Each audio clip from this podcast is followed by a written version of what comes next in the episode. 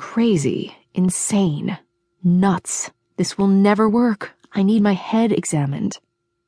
Those were the thoughts that ran through Charlie's head while she listened to doctors Barklin and Ames argue.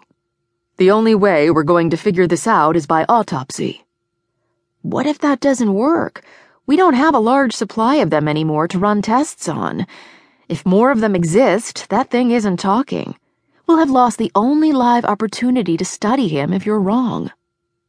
The autopsy will work, Dr. Barklin grumbled. I can do extensive studies on the cyborg's body. I believe the brain slice samples alone will unlock the mystery. Nausea settled in Charlie's stomach at hearing them speak so callously about killing the cyborg. She'd never tolerated the scientists much and knew it was a mutual hatred. Their utter lack of compassion left her cold inside, wondering if they considered her subhuman as well. She was just a tech head who ran their security upgrades and kept their machines up and running, a nobody in their world. Both doctors had been raised in the better parts of town, had access to education levels she'd only dreamed about.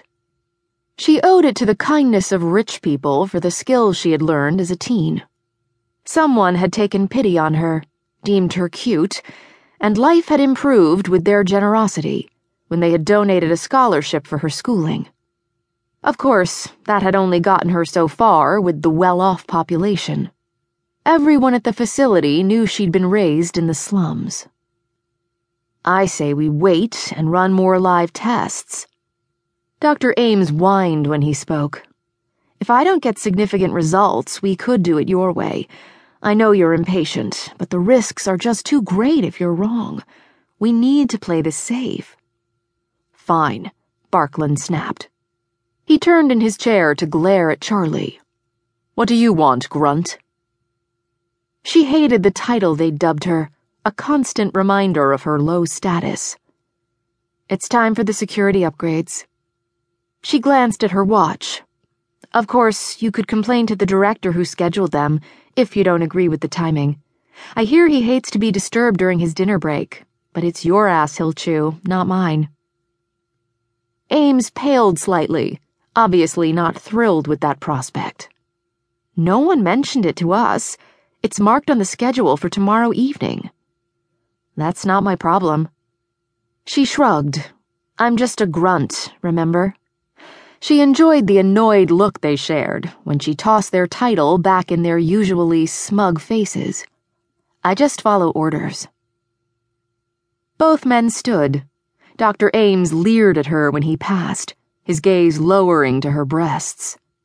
Really? So if I tell you to. I wouldn't finish that sentence, she interrupted. You know where I grew up, and I'll remove any of your body parts you tell me to touch. It wouldn't be the first time some idiot bled over making that mistake. Bitch, he muttered, leaving the room quickly to follow Barklin. Charlie dropped into one of their chairs and started typing at a terminal the moment they cleared the room. In seconds, the screen in front of her showed the holding cell where the cyborg had been detained. She openly gawked at her first glimpse of him. He appeared huge on the monitor, mostly naked except for a pair of baggy black shorts, and they had him chained against a wall.